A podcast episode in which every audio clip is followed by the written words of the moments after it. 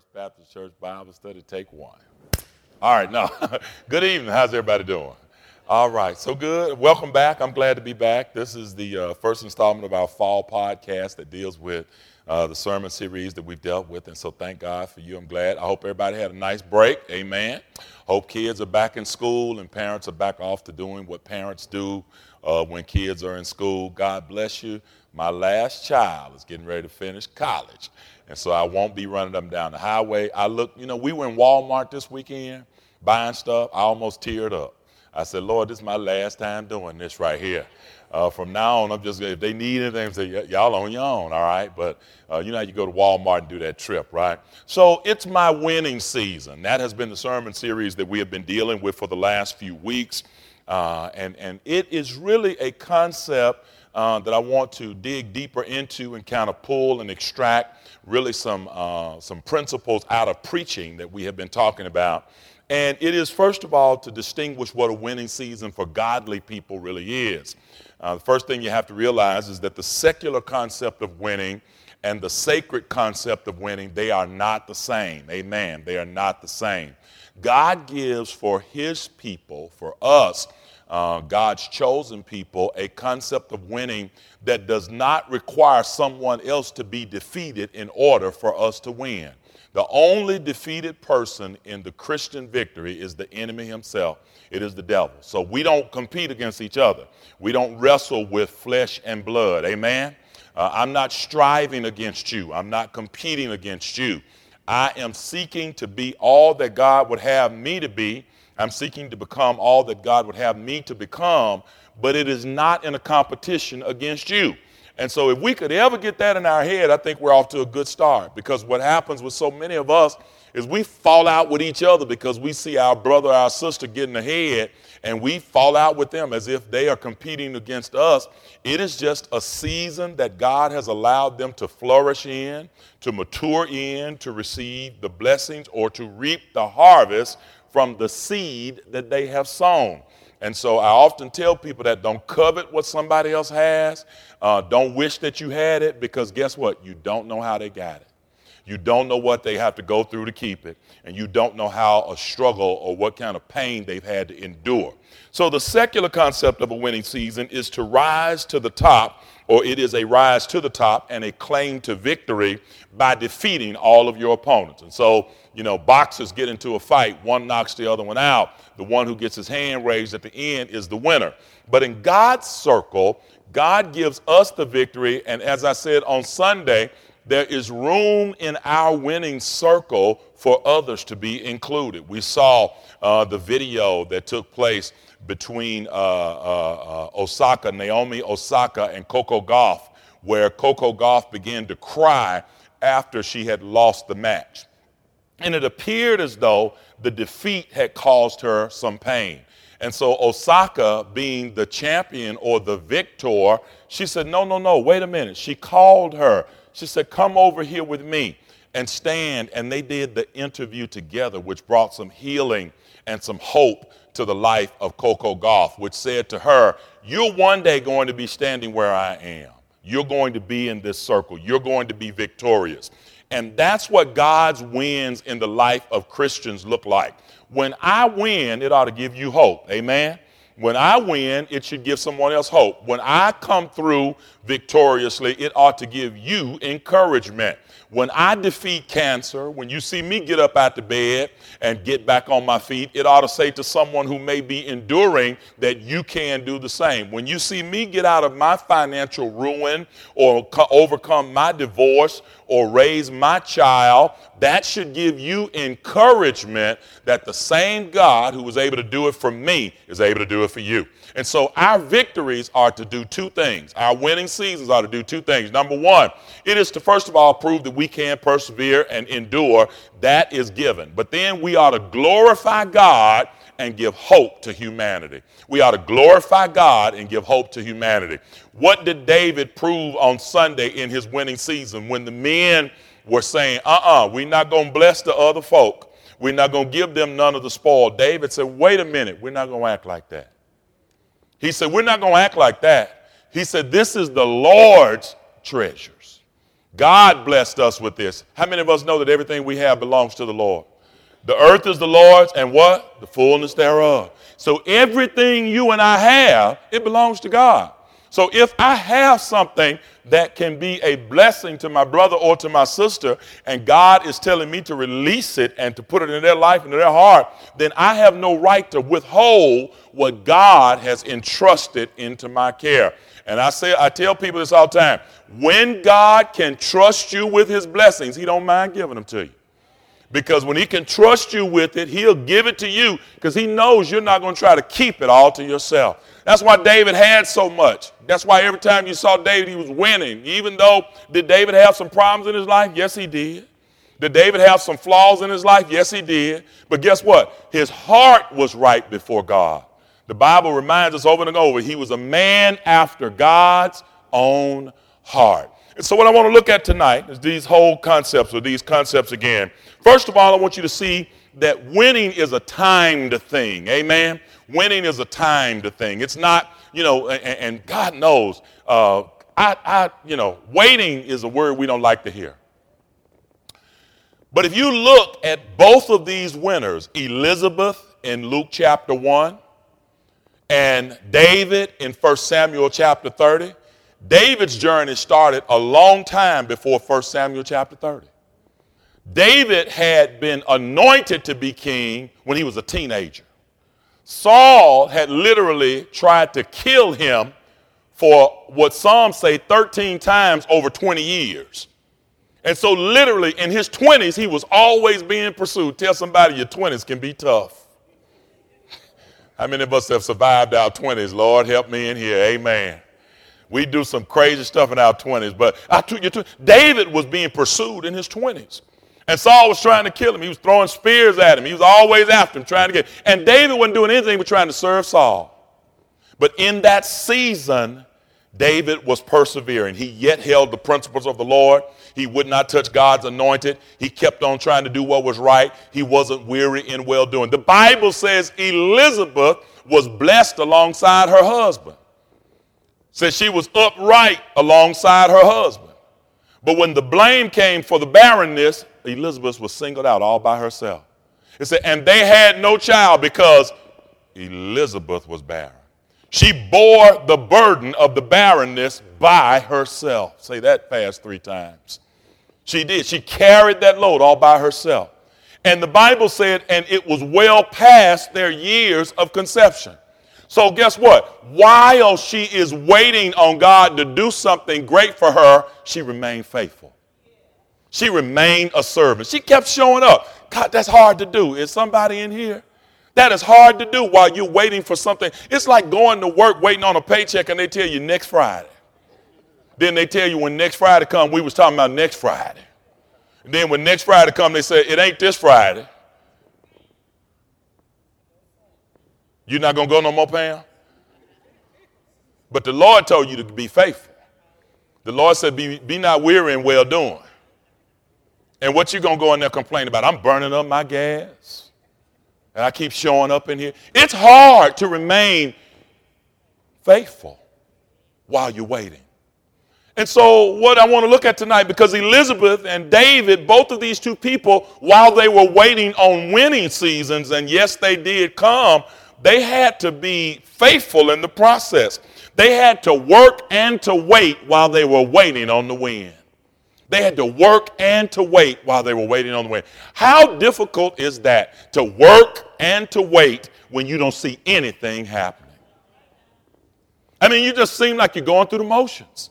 I'm going through the same stuff over and over. Elizabeth keeps showing up. She keeps serving beside her husband. They keep being faithful in the temple, but still no, no baby. David has been anointed to be king. He keeps fighting battles for the Lord. He kills Goliath. He refuses to kill Saul when Saul had been trying to kill him. The Philistines are still chasing after him. He does not have a permanent home. And then once he finds a place with the Philistines, Saul picks a fight with the Philistines looking for David. The Philistines put him out. He goes back to the place where they have give him, given him to live called Ziklag, and they done burned that down. He got some more enemies that have burned that down. And David is saying, Well, I can't win for what? That's the part where most of y'all who are from South Memphis, Binghampton, North Memphis, and other places, you say, Lord, I can handle it from here. You start doing what? Taking matters. Mm-hmm. Start taking matters in your own hand. You're tired of waiting. Matter of fact, working is out of the question now. I'm not working anymore because working has not proven to pay off at all. I'm doing all this work, ain't nothing happening. I've been doing all this waiting, nothing is showing up. But I want you to see something. Go to Galatians chapter 4. All of God's blessings are in time. All of God's blessings are in time. Who has the message version of Scripture on tonight? Somebody normally has it for me. Uh, you got it? Okay, Terica, you, you keep the message for me on this particular passage. Uh, somebody else, let's go to Galatians chapter 4. We know this, and I want you to separate very clearly, and I want to teach this godly principle real quick, uh, real quickly. Uh, I got a lot in this lesson that I want to try to cover on tonight. If I don't get it all tonight, uh, I'll hold you over for an hour because you've been out for a month. No, I'm just kidding. Uh, Galatians chapter 4, it begins at verse number 4. But when the fullness of time had come, when the what? Fullness, what does that mean? when the time that God Himself had set. And he, he, God said, now is the time. Listen, folks, nothing happens before God gets ready for it to happen. I don't care how big of a hurry you get into, your tight season situation is not making God nervous because He already knows how He's going to work it out. While you are in your panic mode trying to figure out what's going on next, God is sitting back saying, Look here, I ain't got time for that. I ain't worried about it because I already know what I'm going to do. I got every answer in my hand. I already know how I'm going to handle this. I already know when I'm going to deliver. I know when I'm going to heal. I know when I'm going to bless. I know when I'm going to release. I already know what I'm going to do. It is in the fullness of time when God says, okay, the fullness of time is when I can handle no more and God sees me. He knows the weight. And, and, and, look, you know there's somebody sitting close to you that look like you and they look like they're strong as you, but they can't handle what you can handle. Don't ask for somebody else's load. I promise you, you can't handle it. Do not think, and don't ever, don't ever diminish or play down somebody else's situation. You don't know what they are enduring. But in the fullness of time, God sent his son he knew that the world could handle no more and the Savior had to come. He sends his son in the fullness of time. Uh, verse 4 But when the fullness of time had come, God sent forth his son, born of a woman under the law, to do what? Redeem those who were under the law, that we might receive adoption as sons. He knew how he was going to deliver. And in your situation, in my situation right now, God knows how he's going to fix it. He knows. And if you believe God is going to fix it, here's what we got to learn how to do. We got to learn how to wait on the Lord and be of good courage. And we got to learn how to work while we wait, how to keep on serving and not being weary in our well doing. Man, that's tough. Because when God ain't blessing me, I want to slap the taste out of somebody's mouth. Can I just tell you how I really feel sometimes? Sometimes when stuff going, you know, don't, don't, I mean, when I, you know, anybody ever been sleepy and hungry at the same time? It's a bad combination. You know that, don't you? I be feeling like that sometimes when God, you got, you know, hey, that, this ain't a good time, to talk to me. All right? And then don't come over tell me, oh, everything gonna be all right. Take that on somewhere. Because you don't know how wrong it is talking about it's gonna be all right. I'm tired. I'm frustrated. I'm hungry. And I'm asleep at the same time. But when the fullness of time had come, God remedied the situation. Have you ever experienced a fullness of time moment in the Lord? When God just did it at the moment you weren't even expecting it? And you just said, That's what happens. Sometimes you don't know whether to shout, laugh, run, or do it all at the same time. Sometimes it's just an overflow of joy that comes out of you. And folk look at you and ask you what's wrong with you, and you can't even tell them what's wrong with you because everything right. Ain't nothing wrong. Because you're just so relieved. And it, it, it, it's, it's in, in, my, in my experience, the Lord never does it on my time schedule. He never does it in my chronology. He does it in his kairos. It is called the time of God. God does not operate by man's time. Don't ever look, look, Lord, I need a job because I ain't got, oh, I'm gonna have to pay this house note next week. You ain't got no job next week, week after next, week after that, and we, but you're still in the house. Lord, I ain't got no gas, and if I don't get some money, if somebody don't bless me, and you going everywhere you want to go, and never crank your car because he keeps sending somebody to pick you up in his own time. In his time. And so the blessings of the Lord come in the timing of God.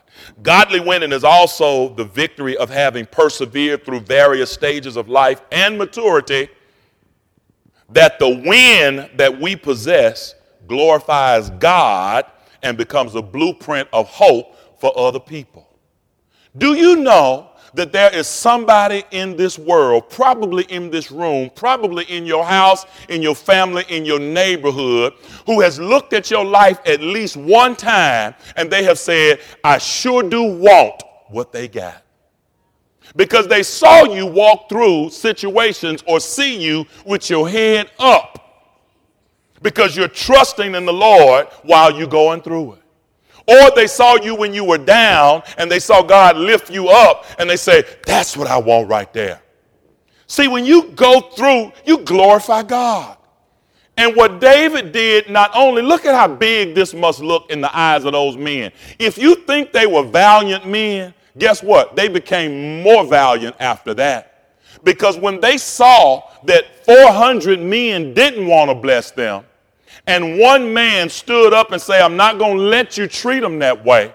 The other 200 said, Thank you, God, for sending David. Now, guess what? Every time David goes into battle, these 200 here, they say, We can't help but to fight with David because David fought for us. They saw him in the struggle. And when they see you in the struggle and see you survive it, that's where strength comes from.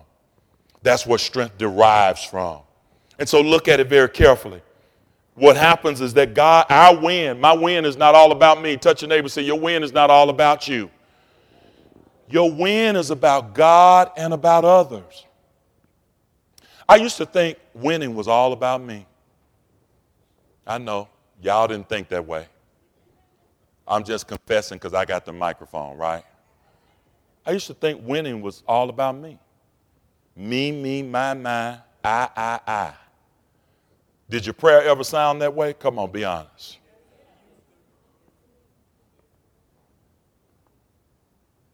But now I, I include a whole lot of folk. Bless, include. And I didn't, you know, I think I'm, I, I'm, I'm, I'm in question of my spirituality. I'm growing in the Lord. I done start blessing folk that curse me. Lord, and bless this one right here knowing that they're talking about me like a dog. I'm growing up in the Lord. Once upon a time, I'd get to their name and go, mm-hmm. you know. But now I call their name before the Lord. Give them understanding. Bless them. Keep them. Heal them. It's a mighty big prayer. And it happens because our win is not all about us. When you read Luke 1 and uh, 5 through 23, I want you to see something. I want you to see this, and uh, you'll get it when you get to the house. Just read all these passages. But when, when Elizabeth is there, she's struggling and she's, you know, going through and she's bearing the weight of being uh, the one who carries the weight of being barren in the family. But as you proceed through the text, there is a point of encounter when Mary, who has also been told uh, that she is with child, and she walks into the room, and the Bible says when Mary said just hello, right? That the baby in Elizabeth's womb just began to leap for joy, right? And then when that baby begins to leap, Elizabeth begins to prophesy, and she said, Oh, blessed is the woman who believed what God has said. In verse 45, that's a powerful text to me because she said, Look, you had enough faith to do what God told you to do. It's already happened to me. Remember, she's five months on down the road, but yet Mary is a young girl. Elizabeth is an older woman, but she said, My Lord is present because the baby in my womb leaped. And she said, Bless you for believing what God has said. A seasoned person who has gotten a victory encourages a person looking for a victory. A seasoned person going through it encourages a person who's getting ready to start going through it. Do you see that connection between the win? A person who has now, for five months, been in hiding is now saying to the one who's coming on the scene, You're going to be all right. I'm pretty sure y'all don't remember, but there's somebody in your church that encouraged you when you was growing up. There's somebody in your family that told you, baby, it's going to be all right. They looked at you and they saw you struggling and you didn't think they knew what it was. And they just tapped you on the shoulder or held you by the hand, and some of them gave you that holy handshake with a 5, 10, or $20 bill in it. Don't act like it ain't never happened to you. And they just say it's going to be all right, right? And it's not because they had some spooky prophetic wisdom gift or something. No, they just looked at you and saw your shoes looked a little ran over. Amen. They just looked at your children and saw these children need some, right? And they realized that not because of the need, but because they had experienced it. And when people have experienced and survived something, guess what they can do? Encourage other folk. When you win, do not get selfish with the blueprint. Don't you go home and sit up and act like you got here all by yourself. Shame on us who act like we ain't never struggled before. That's why I told them today. I was down there a little lunch and all that. They were talking about what's good about Memphis and all this. And I told them again, I said, we need to pay that money for that third car. Amen. I know y'all gonna get on my nerve. I'm gonna get on y'all nerve. Somebody already upset. But you know what? If you're blessed enough to have a third car, just pay the money. Amen. That means you ain't riding the bus no more. You got three running cars at the house. And if the third car ain't running and sitting up on bricks, get rid of it. You should have got rid of it a long time ago. The point that I make in it is that God lets you win so your win can be encouragement to someone else. Can I encourage you to do something before you leave here, even on tonight? Make up in your heart, make up in your mind to just allow people a glimpse behind the curtain in your life. Sometimes people need to see what it looked like to have struggled and fought and to come forth in a win. Don't you walk around here holding your win, you know, like you got it all to yourself and got it all by yourself.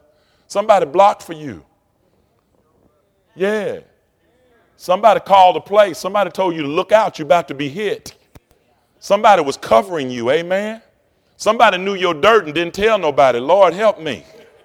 Somebody knew you couldn't do the job, but they promoted you anyway and they walk with you till you learn how to do it. Come on in this house. You got to learn that people who have won know what it looks like to help other people win. And that's what they did.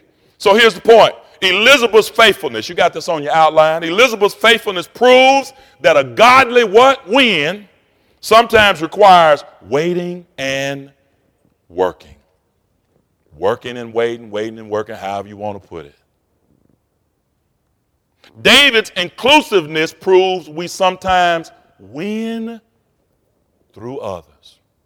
Hey, can I ask you a question?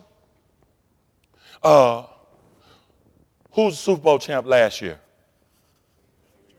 New England Patriots. New England Patriots. Who's the left tackle? Who the quarterback? Did the left tackle get a ring? Did he get a check?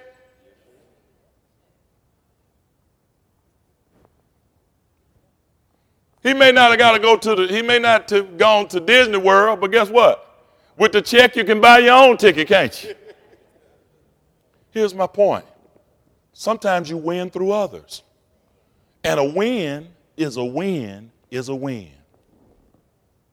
Uh, I gave y'all my, my card playing illustration a few weeks ago, and I know some of y'all ain't got over it yet because y'all too saved.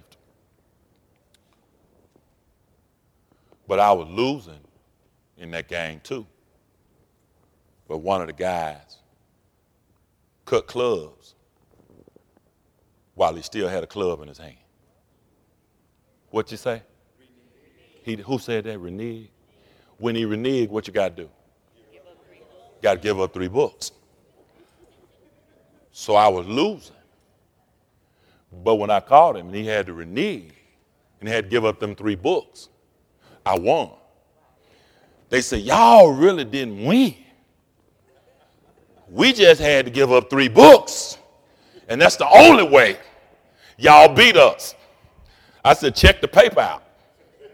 A win is a win, no matter how you get it.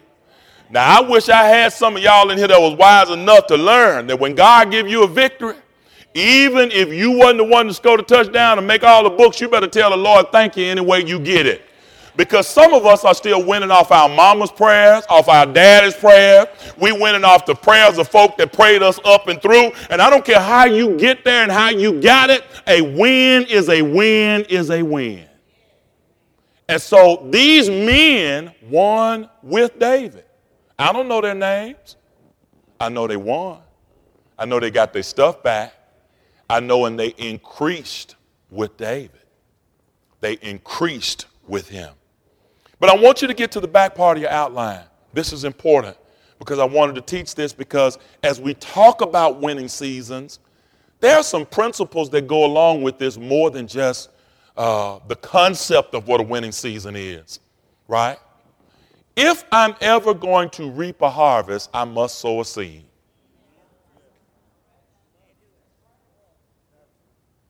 Let me clarify this word seed before we go too far. Seed is not always money, right?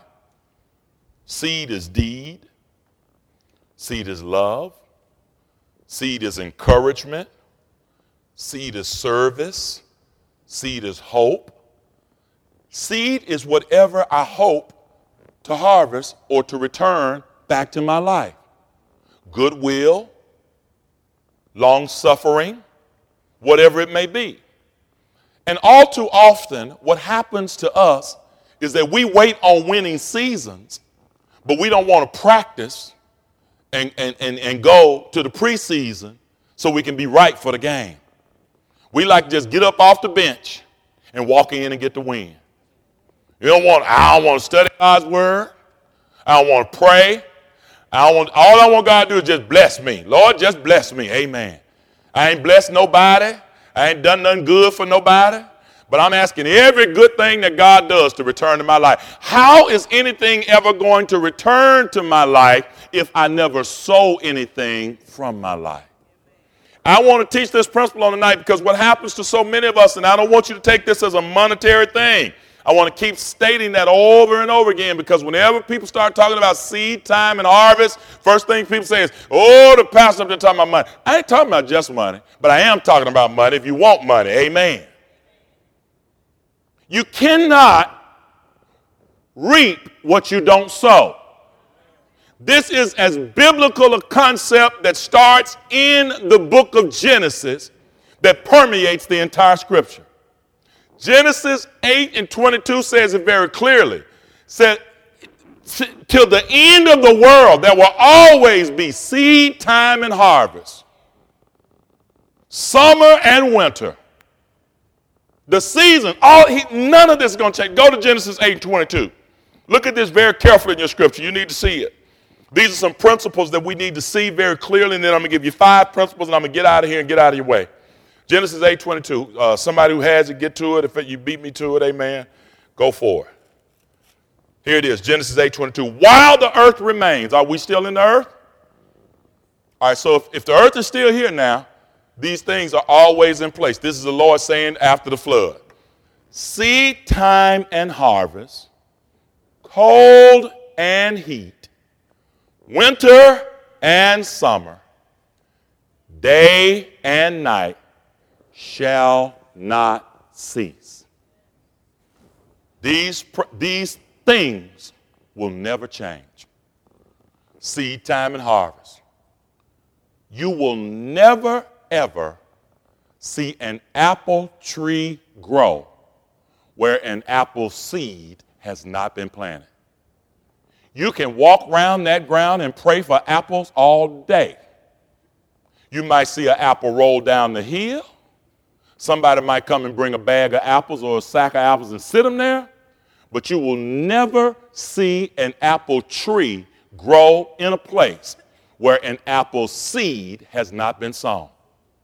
Well, Pastor, they got ways of hybrid stuff now and cloning. It started with a seed. You cannot get the genetic makeup of an apple out of anything other than an apple seed.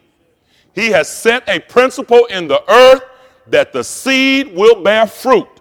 And the seed is also metaphor for the deed of life and the good that you and I do, the goodwill that we show towards others, the service that we provide. You are not going to get back what you don't put out. I see this all the time when people wonder why people don't run to their aid and rescue. But they do not run to the aid and rescue of anybody. They don't go see about nobody. They don't call nobody. They don't encourage nobody. But as soon as they fall on hard time, they wonder, where about that? You are violating the principle of the earth. Seed time and harvest. You reap what you sow. You reap what you sow. That's not all, and, and we used to use that to beat people up. You reap what you sow, you know. You do something bad, you're gonna get it back, right? I look at it from the good. Because I done figured out something. I don't like bad stuff. So guess what I figured out? Don't do it. Try to stay away from it, right? I don't want it back. You know, some people can give it, but they can't take it. I'm one of those people. So I just try not to give it. But good, I try to overload. Because I like it when good comes back to me. How many of you like it when good comes back to you? Well, I don't need no good. I don't need nobody to do nothing. I just need everybody to leave me alone. You lying. You lying. Everybody like good coming back to them. I don't need nobody gonna send me no flowers. I just need uh, you. Flowers show up, you say, "Oh, thank you." As soon as they leave, you go, "They sent me some flowers." You love them privately. We like good. That principle says seed time and harvest will be here as long as the earth remains as long as the earth remains. That's a principle that God has set in motion. And He said, This is the way it's going to work. Um, what you give out, you get back. People call it karma. I don't call it that. That's a Gnostic term. I call it God's will. He set it in order. He simply told us that. He said, Do good, and good will follow you. Love one another. Be kind towards one another. Be brotherly affectionate towards one another. He teaches us how to treat each other. Mama and them said some other stuff. If you ain't got nothing good to say, don't say nothing at all. Shut up. right? Simple things like that. That's all God is asking us to do, and that's all the Lord require. What does the Lord require of thee? To do justly, love mercy, and walk humbly with our God. This thing is not as hard as we make it, y'all. Do justly, do right by the people around you. Love mercy, not just for yourself, but for everybody else. Your, your child do something wrong, have mercy, Lord. Somebody else child do something wrong, they getting what they deserve. Have mercy on them too. Well, I don't want them out there in these streets, but I want them to have mercy on them do justly, love mercy, walk humbly with your God. All of these things are things that God has set in order. And then the Lord is very specific about where He tells us to do the sowing of our life. I'm going to give you five principles, and I got to give you these scriptures before I get to them. Go to Deuteronomy chapter 12, I think it is. Yeah, 12 on the outline, right? Deuteronomy chapter 12. Let's look at these real quickly. Then we're going to walk through the five principles. While the earth remains, seed time and harvest, cold and heat, winter and summer, the day and the night shall not cease. All right, Deuteronomy 12. The Lord is saying something here. And, and I, I think we got to get this principle so we got to we, we really got to get this one because we've kind of become our own little people in charge of you know what what we gonna do. I know what God said, but I'm gonna do it the way I want to do it. Uh, here's what the word says in chapter 12. These are the statutes and judgments. What are statutes and judgments? Law. The Lord said, This is what I want you to do, right? These are the statutes and judgments which you shall be careful to observe in the land which the Lord your God of your fathers is giving you to possess all the days that you do what? Live on earth. All right, so as long as you're living, this is the truth. That's what he's saying. As long as you're living, right? Well, that's in the Old Testament. It's Old Testament truth, and you're still alive, so it's still true. You shall utterly destroy all the places where the nations which you shall dispossess serve their gods. He said, tear down every idol. On the high mountains, on the hills, and under every green tree. You shall destroy their altars, break their sacred pillars, burn their wooden images with fire. You shall cut down the carved images of their gods and destroy their names from that place. You shall not worship the Lord your God with such things. But verse 5, watch what it says. But you shall seek the place where the Lord your God chooses out of all your tribes to put his name for his dwelling place, and there you shall go. There you shall take your burnt offerings, your sacrifices, your what? Ah, didn't get quiet now. Come on. And what? All right the heave offerings of your hand, your vowed offerings, your free will offerings, and the firstborn of the herds of your flocks. And there you shall eat bread before the Lord your God. You shall rejoice in all to which you have put your hand, you and your households in which the Lord your God has blessed you. You shall not at all do as we are doing here today, every man doing whatever is right in his own eyes. Please get that. When the Lord prescribes where He wants you to go and do what He tells you to do, you sow your seed in the designated place where God has sent you. Too many of us in modern thinking now are so grown and so on our own that we think that whatever we have is ours to do what we want to do with it. And so I'm going to take it and give it where I want to give it.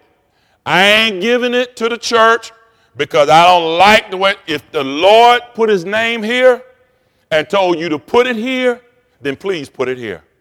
Do not take it to the whatever association that does good works. Do not, and what happens with many of us is we start saying, well, I'm going to take mine and do it over here because they do stuff. You do what the Lord says do. Don't do what is right in your own eyes. I see a lot of people who are generous and they are givers, but they're not blessed. I see a lot of people who want to do it their way. And I got to be honest with you.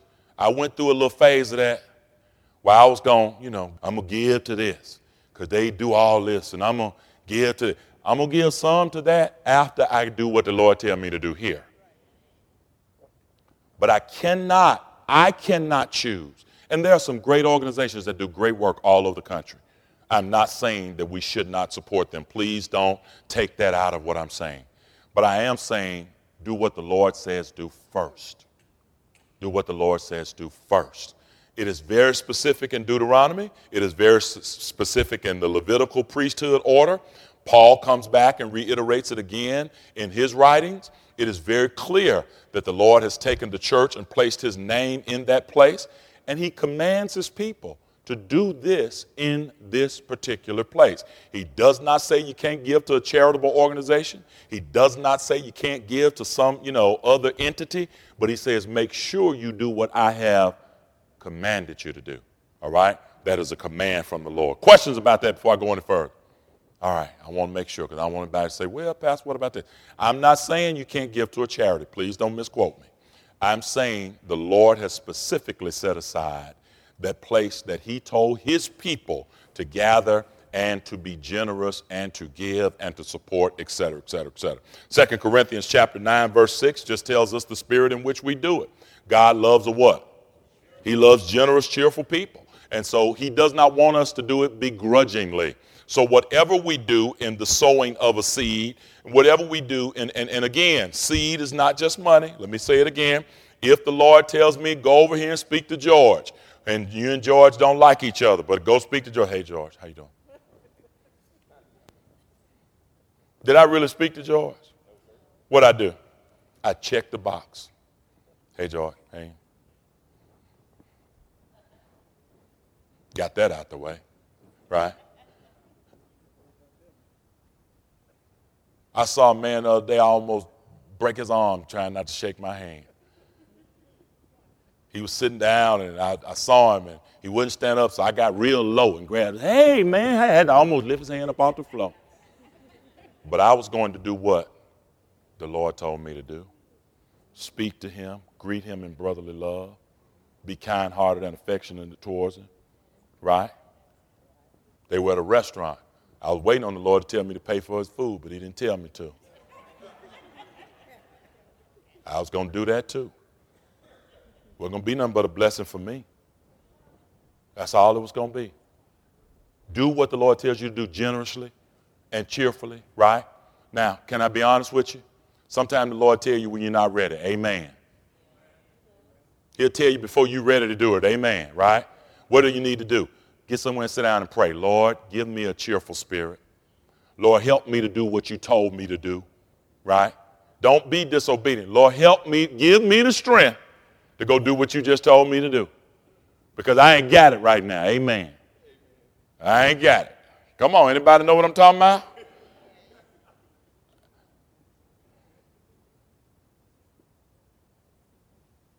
When you get to work, I want you to bless this person. Okay. Hey, I'm calling in sick today. I know how to fix that. I ain't going to work because I ain't ready, right? I'd rather give up a whole day than to go deal with them. But ask the Lord for strength. And whenever we're teaching principles and things of this effect, I want to make sure that I don't ever simplify them to the point where I overlook our humanity. That's why I tell people when, when you're talking about forgiveness, don't tell people to forgive and forget. Just tell them to grow to forgiveness. Forgiveness is spiritual, forgetting is biological, right? It's hard to throw away your biology. It's easy for you to grow spiritually, but it's hard for you to throw away your brain. You're never going to forget. And so we think those things through. All right. So what happens is that he tells us what to do, he tells us where to do it, he said this principle is always the, the principle of seed time and harvest. It's always going to be in play. You're never going to get around it. So here's what we got to do. Five quick principles, and I'm going to get out of your way. Number one, sow a seed if you want to harvest. Sow a seed. It's real simple. You want to harvest? Sow a seed. Okay? Give me two or three bold people. What do you want from your harvest? What do you want? You want money? All right, then I need you to sow some money. Start now. no, I'm just kidding. no, but I'm serious. You, you, look, do you sow an orange seed and get back an apple tree? All right. You reap what you what? Sow. All right. Now, can I elevate your principle? Do you want money or do you want the things that money is able to bring?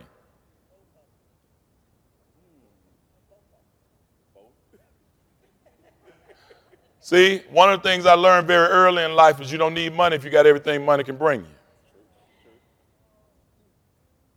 A lot of us work and strive for, the, for, for some things that we think we need. You really don't need money, right? If I got comfort, if my bills are paid, right? I really wouldn't care if I got another paycheck as long as all my bills and everything taken care of and God keeps on providing and making a way. I want God's provision in my life, right? Now,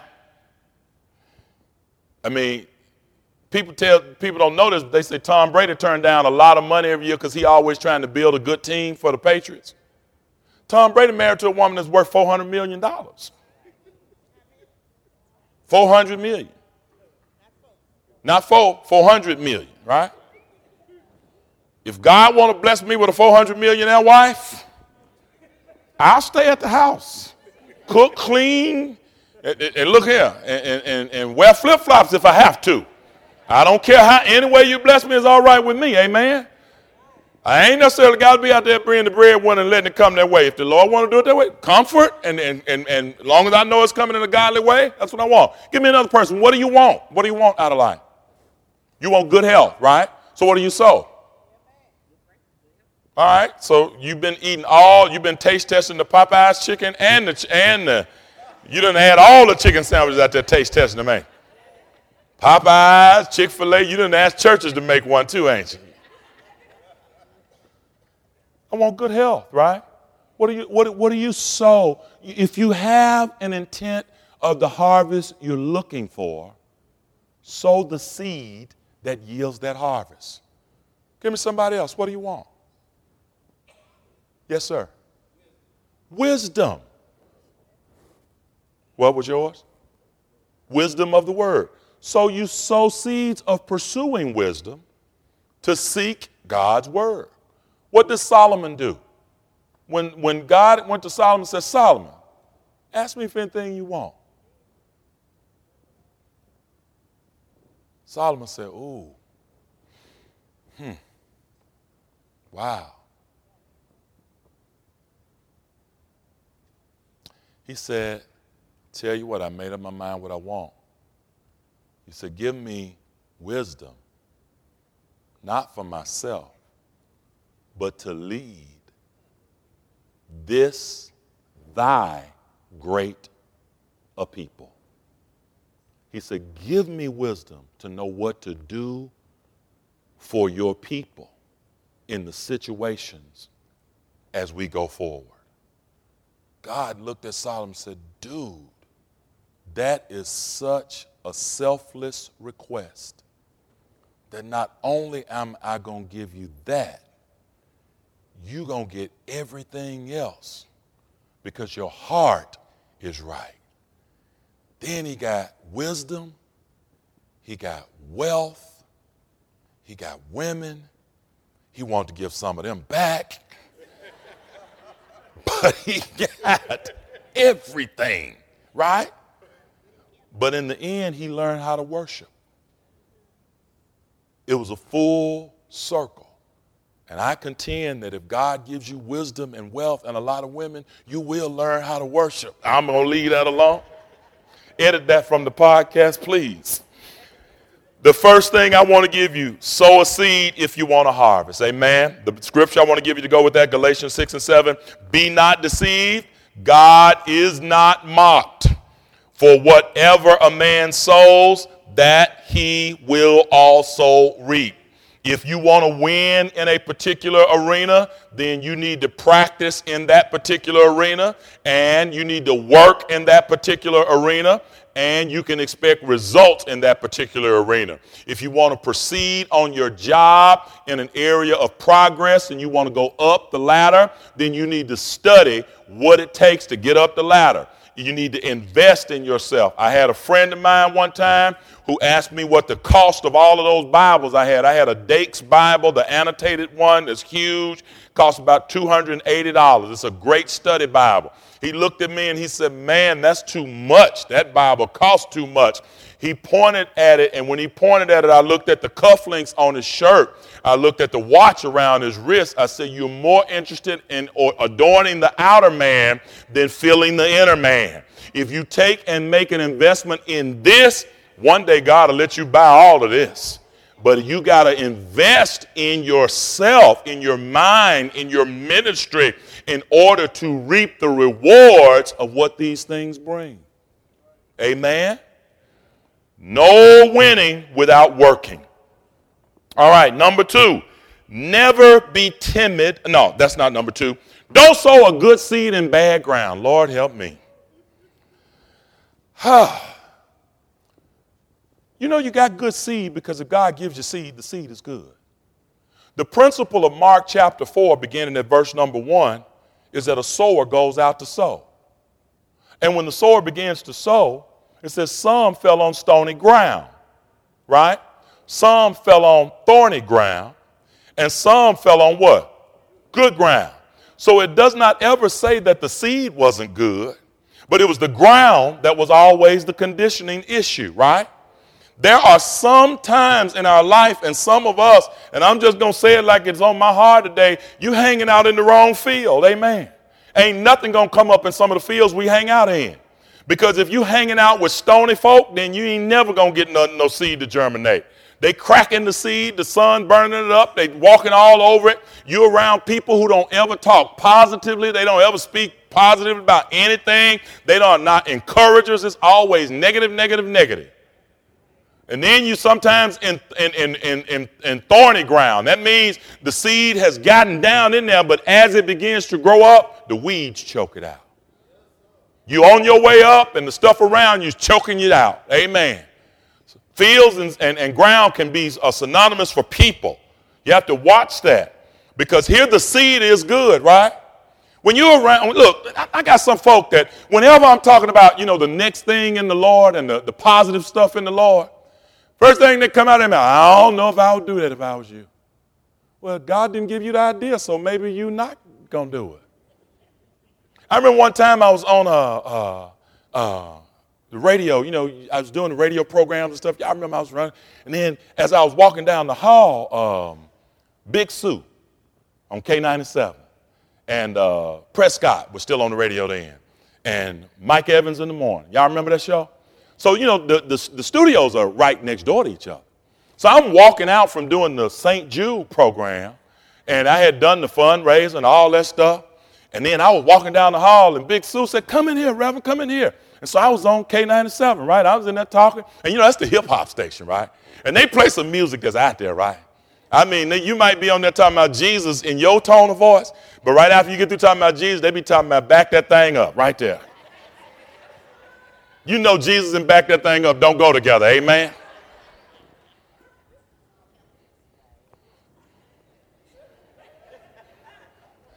Back that thing up, hallelujah. I don't know. I've had too much time off, y'all. I've written some jokes that y'all really don't want to hear. I mean, I've been practicing, okay? As soon as I come off the radio station, I get a phone call. Man, what is you doing on K97? What are you doing listening? Mr. Holy. Doc, you ain't got no business on K97. The Lord doesn't call you to be a preacher. I wouldn't be on there. That's secular music. I said, number one, in order to be on there, you must be invited. And probably the reason you're not on there is you weren't invited. And if anybody needed to hear a message of hope in the Lord, it wasn't the folk who was already listening to gospel music. It's the folk who listening to Jesus back that thing up. So I'm not going to let you trip with me about where God sends me to do what I'm supposed to do. You have to be careful the ground in which you operate and the seeds that you sow. You ever been around somebody, every good idea you come up with, they choke it out? Every new idea you come up with, they say, somebody, I don't know. They already did that. Or guess what? It don't make no sense to me. Or I wouldn't do that if I was you. You start talking about cutting your hair, girl. I don't know. I wouldn't. Uh uh. You start talking about adding some weave to your hair. I, girl, why is you going to put all that in there? Because I can buy it and it's mine when I buy it. It's what I want to look like this weekend. Amen. I want to throw it. Amen. I mean, when I walk in the room, I'm going to break my neck. You know, right. Somebody asked me the other day why I bought. You bought enough? I did. Why? Because it was there. Every good idea, thorny ground. But some seed went in good ground. And when it went in the good ground, the Lord said, This is going to grow. You're in the right place, getting the word in your life. You're around the right, right people who are encouraging spirits. You are sowing what you're supposed to sow as the Lord told you to sow. You can expect a harvest in that situation. You can expect something good in that situation. You can expect that there will be a harvest. But here's what you got to do you got to tend the seed that you sow. Please get this. Most of us think that when I sow the seed, I can go home and go to bed. Because we have heard that one plants and one waters, and God gives the increase. And that is true. But if you keep looking in Mark chapter 4 of the same passage, or go down a little bit further, You got to tend that seed and never give up on it. Go to Mark chapter 4, verse 26. I want to show you something very powerful right after he talks about the sower and the seed in Mark chapter 4, verses 1 through 14 or so, or verse 20. Look at what he says in verse number 26. This is an extremely powerful principle that you cannot be timid at harvest time and you can't give up on the seed. You got to always believe in the godly seed that you sow and then, even as God gives grace to the seed, the harvest work belongs to you. Look at what the text tells us. Chapter 4, verse 26. Are you there? And he said, The kingdom of God is as if a man should scatter seed on the ground. And should what? All right, so you've done your part, right? You're done. You're through, right? You think so. You put it down in the ground, right? Sleep by night, rise by day, and the seed should sprout and grow. He himself does not know how. Why? Because God is working that part, right? Verse 28 For the earth yields crops by itself. First the blade, then the head, after that the full grain. But when the grain ripens, immediately he puts in the sickle because the harvest has come. So it is not incumbent upon me to have a child and dress him up and send him to school and never check his homework. I got the seed, I send it out. Boop. Boy gonna grow up, graduate. I send him to kindergarten. Next time I'm gonna see his homework and went in the 12th grade. Then I asked him, You ready to go to college? And he said, College? How you spell that? With a Q? You ain't checking out his homework. You ain't helped him with his spelling words, his vocabulary words. You sowed the seed, but you didn't tend to it. You just wanted God to do everything. It was time. There are two parts in this. I do sow the seed. God does give grace. I don't know how he does it. But when it's time for the harvest, the responsibility is mine. The reward, I had to pray about this uh, I, I, had to, you know, uh, sit down and, and, and, say some things to myself.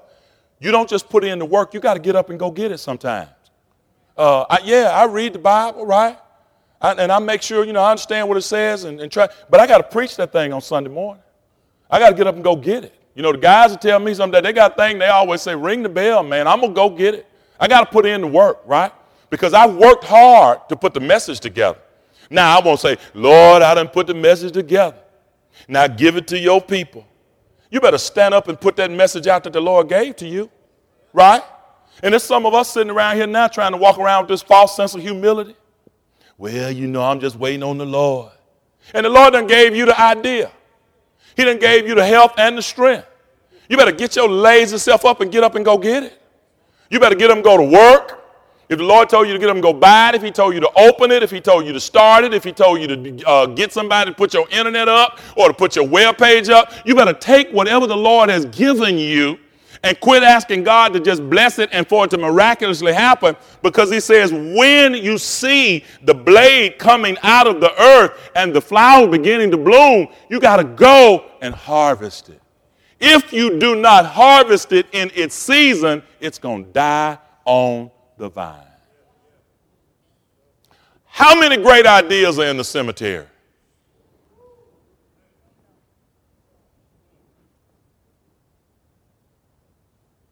How many trips to France have never been taken? You put everything else on your credit card. You bought a pair of red bottoms. Go to France and walk in them and say, "Oui, oui." You ain't paid for them yet. Amen. You back from France and you ain't paid for the trip yet, but you enjoyed the experience. I'm saying to us, quit sowing seed and not tending to it to watch it come up and then not going back to harvest what is there. I'm not going to leave any opportunities on the vine. I'm not, I tell my family every day, I get up and I, they say, Daddy, you know, you get up, you work so hard, you do this, you, you are, because I'm, gonna, I'm not going to rust out. I'm going to get it all out of me in this life in which the Lord has given me. Every time somebody say, Can you? I'm going to say, Let me pray about it. And if the Lord say yes, I'm on the way. One weekend, I got to go from this city to that city to that city and get back here in time. I'm going to do it all. People tell you sometimes, slow down. No, just pray for my strength. Because it's harvest time. And when it's harvest time in your life, listen, folks, you can't harvest when your health is gone.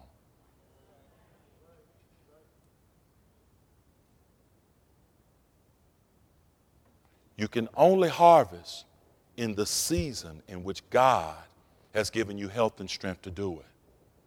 Don't wait for your harvest to pass and then you're sitting around saying to someone, Go cut that down for me. Go bring, I, I wish. Get up and do it now. Quit being timid. What's, what's the worst thing that can happen? You could fail? Is that the worst thing that can happen? Mm-mm. Worst thing is happened you couldn't try, that you didn't try. Because if you fail, you knew that you tried. But if you don't try, you never know if you fail or not. You are guaranteed to fail if you never try. So a, a non attempt is a definite failure. And I think what we've got to learn to do is learn when it's harvest time in our life, right? And, and, and what I love about the Bible is, you know, harvest time comes at every age in life. Caleb said, Give me my mountain. Elizabeth and, and, and Zacharias, the Bible said they were well past age. Abraham and Sarai or Sarah, they were old. They said they, at point they couldn't bear no more. But God, look, age ain't nothing but a number. And then there was young kings in the Bible, eight years old, Josiah and others. God will allow, whenever your season, that's your season. But you got to get up and you got to harvest it. Don't be always in the sowing season. Know when the harvesting season is and get up and go get it. Yes.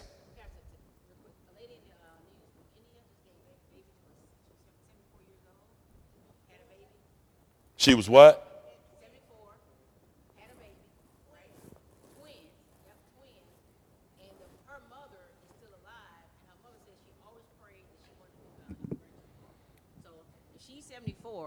They didn't say how old her mother was, but her mother is still living and got a chance to see a grandchild, uh, two children before she died. Okay. So those of you who are 60 and 70 and your mother's still praying for you to have children, you might want to call your mother and say, Mama, no, I'm just kidding. But but if, if you notice, can I can I give you a, a, a nugget in that? Go read Luke chapter 1 again. Even though Elizabeth was barren, Guess what the Bible says? Zacharias kept praying. He kept praying.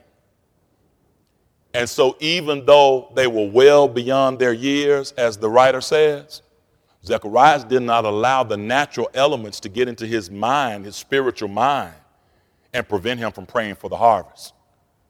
That's a great thing to remember. Don't let the natural things around you keep you from praying for a harvest, right?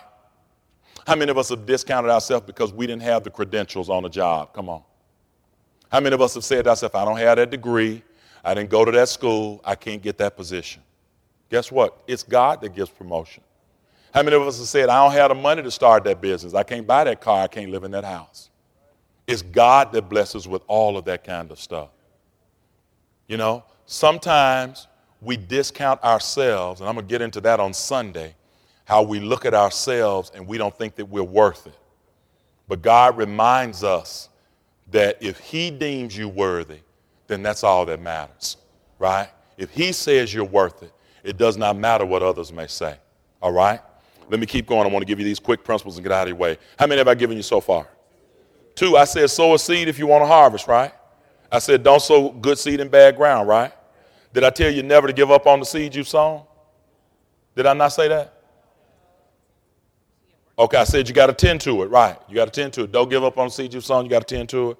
Mark chapter 4, verse 26 through 29. I didn't give y'all that? All right, how many y'all said I gave you two and I gave you three? All right, here's number four. Don't mess with me. I know how many I gave y'all. No, I'm just kidding. Never give up on the seed you have sown. Scripture for number two, uh, Mark chapter 4, verses 1 through 20. Don't sow good seed in bad ground. Mark chapter 4, verse, that's the seed, that's the, the, the sower soweth the word, right? Can I go back and give you something on don't give up on the seed you've sown? Your child is your seed. Your child is your seed. Amen. Your child is your seed, right? They get on your nerves, they get on somebody else's nerves, right? Guess who they are at the end of the day? Your child, right? If a child ever needs a corner man, a corner woman, they needed to be their parent. They need you to never give up on them. You can fall out with them, you can chastise them, you can tell them they ain't right. You know, you can do all you can correct them, do all the corrective measures, but that's a difference. Don't give up on them. They're still your seed. Pray for them, intercede for them, even when they don't know you're praying for them, right? I mean, you know, I done put so much oil on some pictures at my house of some of my children, you can't see their face no more. Who was that? I can't remember. I just oiled it. Amen. It's one of them. but just pray for them. Amen. Yes. What you say? Amen. I mean, and and and that you got to persevere in that, right? Don't persevere for cars and houses and give up on your children. Don't be always in the wanting pattern of, you know, God, I want to fix it where I can have this and have that and give up on people. People are more important than possessions, right?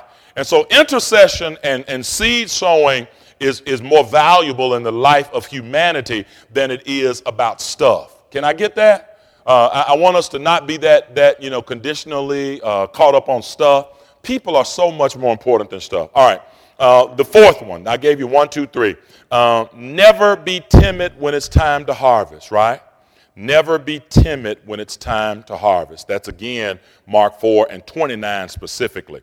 Sometimes we start acting a little timid, a little, you know, shy when you start showing.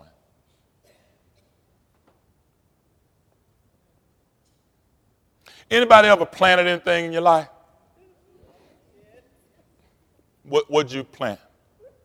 What'd you plant? You planned a vacation. You, okay. Anybody ever plant anything? What did you plant? What'd you plant? Flowers. Okay. Vegetables. Did you get dirty? All right. Did you plant anything? Did you get dirty? Anybody ever plant anything and stay cute while you plant it? Right? Now, I ain't talking about you folk who go out there and put down a seed like that, right? I'm talking about planting, right? When you plant stuff, what are you really doing? You got to get in the dirt, don't you? You got to get in the weeds, don't you? You got to, what, what somebody, somebody walk me through the planting phase. Come on, tell me what you do. You got to till. You got to clear the dirt. You got to clear the earth, right? If I choose a spot, I got to clear the earth, right? Then what do I have to do? I got to dig. I got to turn the soil over, right? Then I got to do what else? I got to sift the rock, right? If there's some rocks in there, ain't nothing gonna grow. Y'all don't know nothing about it. y'all. Ain't y'all, y'all ain't no. I ain't got no country folk in here, right? You sift out the soil to make sure you got good soil there, right?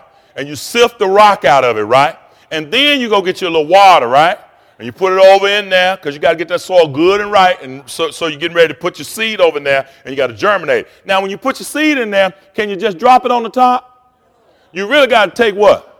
Two fingers and kind of go down in there a little bit, ain't you? Right? I know you got your gloves on. You done bought all your pretty stuff. But you got to put your fingers down in there. And then you got to put those seeds down in that hole. And then you got to cover it up because it's some stuff that want to come eat up your seed.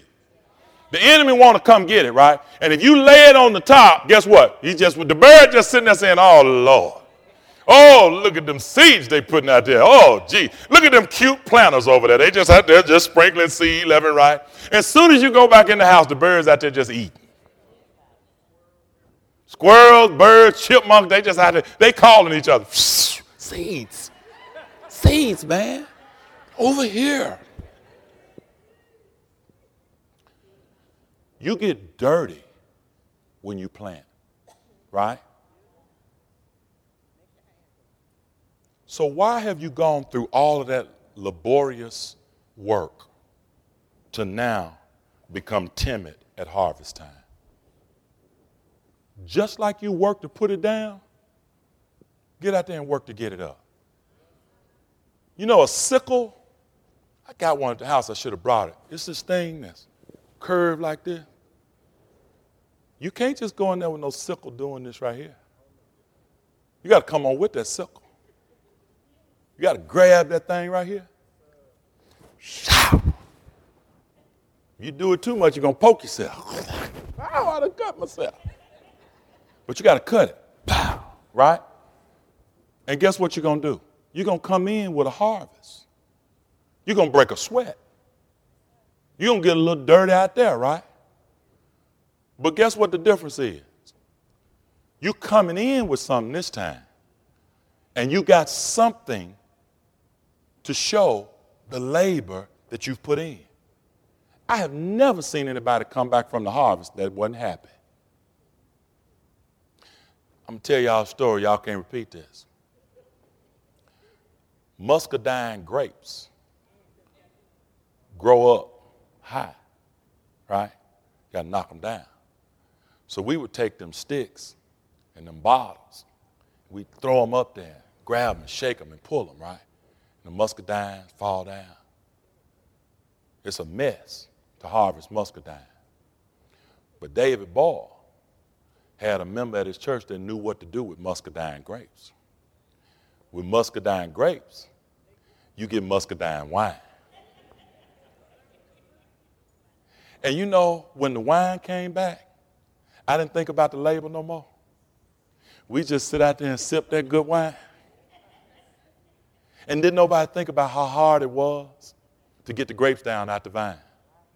You don't think about your labor when your harvest come in. All you do is thank God for the harvest. I don't see nobody complaining on Friday when the eagle fly. I don't care how bad the work is Monday through Friday when you check your little uh, cell phone and you see that you just got paid, you start singing Johnny Gill, just got paid. You know, you gone, you done. I mean, because it's a different day altogether. Fifth one, I'm getting. Was that number four? Never be timid. Uh, scripture again was Mark 4:29. It was a reiteration of the other one. Yeah, ne- don't ever, and I just include that. Never give up on the seed you've sown. Always tend to it. That's one together. That's number three, all combined. The final one is pray to the God of the harvest for the release. Sometimes you have labored, but the harvest does not come forth. Anybody ever seen late harvest? There are some products that are late harvest products. Late harvest products tend to taste better because they're rare. You don't get them every day. Houston's has a corn that they serve, but only for a season because you can't get it year round. It's called the late harvest. And when you go there and you get it one time, if you like corn, not on the cob, but they cut it off, right? And they fix it just right. Anybody ever had it? It's good stuff. But you're going to go in there one day and they're not going to have it because it's a late harvest product. Late harvest tends to taste better because it has sweetened and stayed on the vine just a little bit longer. Anybody ever had a wine called Gewürztraminer? You never had Eiswein wine? You don't like the Riesling wines? Y'all trying to act like y'all don't know what I'm talking about. The dessert wines, the sweet Moscato wines. Those wines were not picked when they picked the Sauvignon Blancs. They weren't picked when the Pinot grapes were picked. Those were early season grapes. They all grew at the same pace, but they let those stay out there in the cold a little bit longer to get a little bit sweeter. They are in great demand, even though they had to stay on the vine a little bit longer. When you have labored and your blessing didn't come early, don't trip about it. Just pray for God to release it. Because when he releases it, it's going to be sweet. It's going to be something ain't nobody ever had before. It's going to be something that you're going to say, you can't get this everywhere every day. This comes in small quantities, small packages, and it is only for a discriminating taste bud because you have to ask God to release that harvest so that it does not spoil and stay on the vine long. But Lord, give it to me in the season in which you want me to have it. If you don't get your husband at 29, long as you get him at 49, you got him on the time God gave him to you. If you don't get your money now, get it when God wants you to have it. You're going to enjoy it just as much. I want to show you a very powerful scripture James chapter 5. James chapter 5. Sometimes you got to learn who not to talk to and focus your mind on having the right conversation. James chapter 5, verse 1. Come now, you rich, and weep. Howl for your miseries that are coming upon you. Your riches are corrupted, and your garments are moth eaten. Your gold and silver are corroded, and their corrosion will be a witness against you and will eat your flesh like fire. You have heaped up treasure in the last days. Watch verse 4. Indeed, the wages of the laborers who mowed your fields, which you kept back by fraud, cry out, and the cries of the reapers have reached the ears of the Lord of Sabaoth. In other words, I stopped asking the one who should have promoted me and should have elevated me. And I started talking to the Lord. And when my cry reached heaven, the Lord released what was supposed to be released by man all the time. You got to know who to talk to to order to get your harvest. Your harvest, Lord, help me in this house, is not in the hands of man. If people don't do right by you, don't fall out with people, cry out to God. He said that when the cry of the reapers have reached the Lord of Sabaoth, that is the Lord of hosts. That is the Lord of the heavenly armies.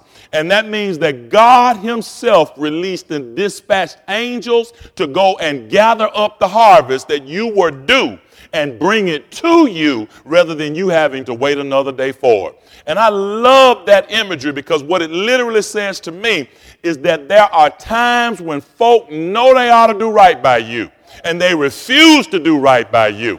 But you don't have to worry about people that don't do right by you because God is listening. And if you cry out to God, He will release your harvest and He will release it in a season and a time in which you will enjoy.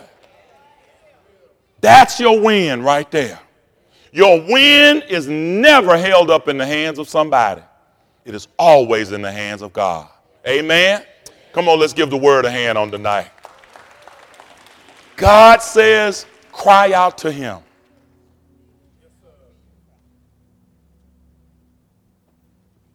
Real quickly with me, let's just pray this prayer. Lord, my harvest is held up. I've been laboring. It said that they had been mowing the fields.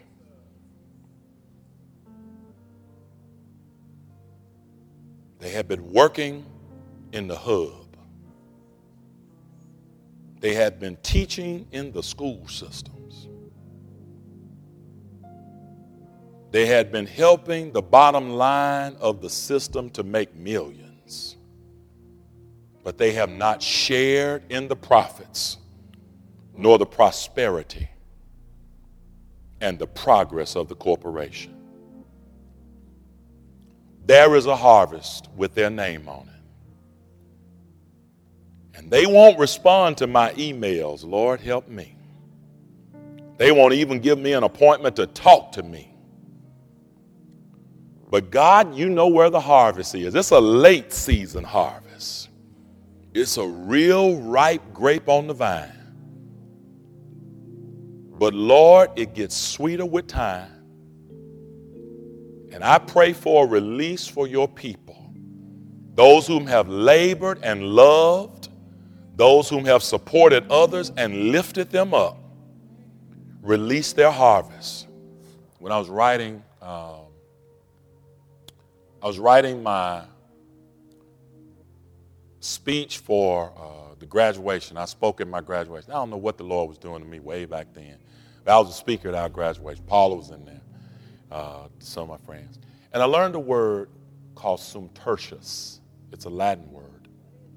Sum tertius. It is the sum of things, I am third. In the sum of all things, I am third. God is first, others are second, I am third. And I begin to try to live my life that way. And so I find that when you put yourself and put the needs of others before you, the joy that you seek to give to them, God has a way of directing that joy back to you. You reap what you sow. That's all it is. Amen. All right, no, one other question. Anybody else? Man, you shouldn't ask me that. You messed me up. All this pollen in the room and stuff, man. Uh, all right, come on, let's get ready. Anybody else have a question? Did I hear one? All right, let's get ready to get out of here. Do I have any first-time visitors with us on the night? Anybody first-time visitor? All right, God bless you. Thank you, visitor. Give our visitor a hand. Amen. Um, do I have some over there? Okay, bless y'all. I didn't see y'all. Bless you. Good to see you. Good to see all of our visitors on the night. Uh, we always extend an invitation to Christ to anyone who is here uh, not just on Sunday at church, but at any worship service we have. We offer Christ to you if you are seeking a church family, a church home. I define the church family on Sunday as people who won't leave you at the brook, folk who won't see you when you're down and refuse to come back and lift you up. Uh, and I pray that if you are ever connected to this fellowship, to this family, that you build relationships within this fellowship, within this family, of which you're responsible for sowing and reaping. God will give growth to it. But if you speak to somebody, somebody will speak back to you. You reap what you sow. If you smile at somebody, somebody will smile back at you. Some y'all ain't married because you ain't smiling. I'll let y'all catch that on the way home. Some of them y'all gonna come here Sunday. Just smile. Brother, some of y'all need to smile. Amen. But we offer Christ to you if you're looking for a church home or a church family. Please come. We'd love to have you as a part of this fellowship and family. Amen. All right. If you're here and you desire, it's on you. All right. Okay. Well, seeing that there are none, there's always room. Come on, stand right where you are. Uh, we always leave an offering tray available for those who want to give. Please come at the end. Sow in the place where God tells you to sow. Uh, be faithful to the endeavors of this ministry and support it. Take somebody by the hand, make sure you know their name. Don't be holding hands with nobody in church you don't know. Amen. Find somebody in your small group circle there. Y'all connect with each other. If they're a visitor, find out, hey, visitor, don't let visitors stand by themselves. All right, get to know each other, talk for a moment. All right, this Sunday, uh, Jersey Sunday, wear your jerseys, wear your uh, football team, baseball team, fraternity, sorority, wear your stuff. Uh, picnic right after church. What else was I supposed to say? If you order a t shirt, it's in the lobby. Uh, what else am I supposed to say? The sermon is called Damage But Still Winning. Uh, parking. What about it? It's going to be at the other end of the street. We're going to have shuttles bringing you up and down. You'll be comfortable. All right? It's worth coming and participating. All right. Ask the people, I'm sorry. There will be a 745 service, yes. Ask the people that you're holding hands with, what do you want your harvest to look like? Now, they should be responding. What do you want your harvest to look like? You ought to be able to describe that in very simple words. If the Lord visits with you today, like he visited with Solomon and said, What do you want from me? What would you tell him? What would you tell the Lord? Tell him. You, you would have to know it. So if you want to win, you got to know what your win looks like. Your win does not look like someone else losing. Your win does not look like someone else having less than what you have. Your win looks like God's plan for your life and you fulfilling that plan in the Lord. Amen. Let's pray together. Father, I'm a winner and I'm holding the hand of a winner. I got a seed in the ground and I've planted it in the right place. I am going to tend to that seed faithfully. I'm going to tend to that seed fervently. And Lord, when the harvest begins to emerge, I will not be timid, for I have faithfully labored as you commanded that I should. I am paying my dues. I'm doing what I'm supposed to do. I'm trying hard every day. I'm giving it my best effort. I'm faithful to what you've assigned me to. So, Lord, I can expect a harvest from you. In my expectation, God, when my harvest comes, I have no need to be ashamed. I have no need to walk around with my head down or to be timid. I have no need to hide. For Lord, I have labored and I have planted where you have placed me. Bless us now to be reapers of the harvest, winners in our season. In Jesus' name. All of those who love the Lord said, Amen. Tell your neighbor it's your winning season. Amen. God bless you.